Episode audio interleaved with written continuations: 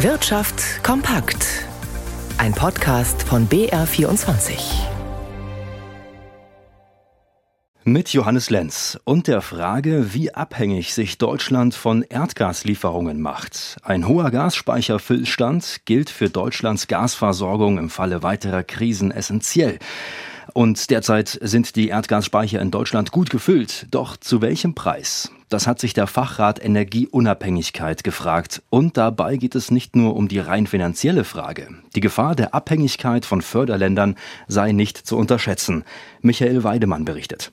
Beim Erdgas gehe es weniger darum, die internationalen Bezugsquellen zu diversifizieren, sondern sich so weit wie möglich völlig unabhängig von Importen zu machen, so die Wissenschaftler des Fachrates Energieunabhängigkeit. Diese sicherheitsorientierte Energiepolitik ließe sich erreichen, wenn Wärme für Gebäude und die Industrie grundsätzlich aus Strom erzeugt würde. Dazu müsse in den kommenden zwei Jahrzehnten gut eine halbe Billion Euro investiert werden, vor allem in die Umstellung von Heizungen in Privatgebäuden. Die Mittel dafür will der Think Tank vorrangig über Bankkredite finanzieren, aber auch Anreize für private Investitionen geben, etwa durch öffentliche Fördermittel. Der Erdgasverbrauch könne so um 78 Prozent gesenkt werden, rechnen die Experten. Abgesehen vom politischen Nutzen, Deutschland wäre von internationalen Gaslieferanten weniger leicht erpressbar, sei dies auch ein Weg, die Zukunftschancen der deutschen Industrie zu verbessern und neue Arbeitsplätze zu schaffen, argumentiert der Fachrat Energieunabhängigkeit.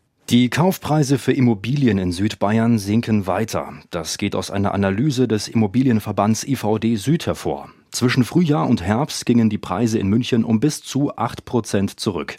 In Augsburg um durchschnittlich 6 Prozent. Und in Rosenheim kosteten gebrauchte Eigentumswohnungen im Herbst gut 7 Prozent weniger als noch im Frühjahr.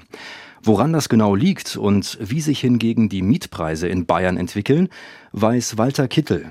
Wohnimmobilien in einigen der wirtschaftlich stärksten Regionen Bayerns haben weiter an Wert verloren. Vor allem wegen der stark gestiegenen Hypothekenzinsen bleibt die Nachfrage nach Wohnungen und Häusern vergleichsweise niedrig.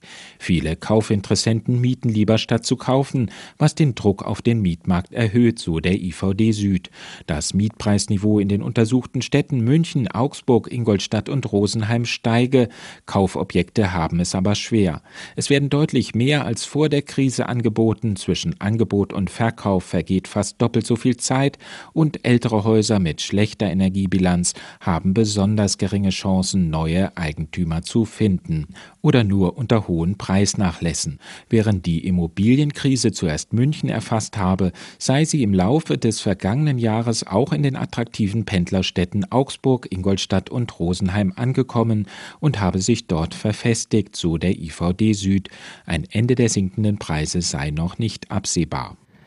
Die EU-Kommission blockiert vorerst den Lufthansa-Einstieg bei der italienischen Fluggesellschaft ITA. Eine vorläufige Untersuchung habe ergeben, der Zusammenschluss auf einigen Kurz- und Langstrecken könnte den Wettbewerb verringern. Auf einigen Strecken zwischen Italien und mitteleuropäischen Ländern stünden Lufthansa und ITA mit Nonstop-Flügen in direktem Wettbewerb zueinander.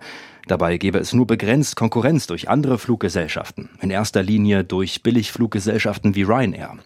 Diese würden aber oftmals von abgelegeneren Flughäfen abfliegen.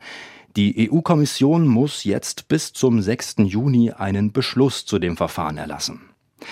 Schauen wir noch an die Aktienmärkte zu Christian Sachsinger. An den deutschen Börsen geht der Handel in die Schlussrunde und in einer Dreiviertelstunde ist dann Schluss. Gibt es denn ein paar deutliche Gewinner heute, Christian?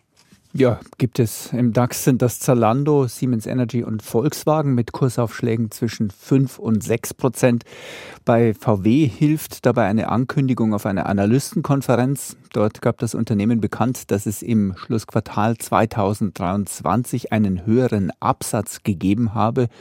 Das dürfte angeblich auch zu einem Umsatz führen, der über den derzeitigen Erwartungen von 80 Milliarden Euro liegt. Das hat die Anleger in Begeisterung versetzt. Die VW-Aktie war heute zeitweise sogar der größte Gewinner im DAX. Jetzt kurz vor Schluss ist man Nummer drei in der DAX-Rangliste. Auch im MDAX gibt es drei wirklich deutliche Ausreißer nach oben. HelloFresh mit 11 Prozent plus nach guten Analystennoten, Delivery Hero mit knapp 8 Prozent und bei Nordex gab es ebenfalls eine Kaufempfehlung von Analysten. Der Kurs legt hier 7 Prozent zu. Insgesamt kommt beim MDAX ein Plus von 0,6 Prozent heraus. Der DAX notiert momentan leicht im Minus. Und der Euro steht bei einem Dollar 0,9.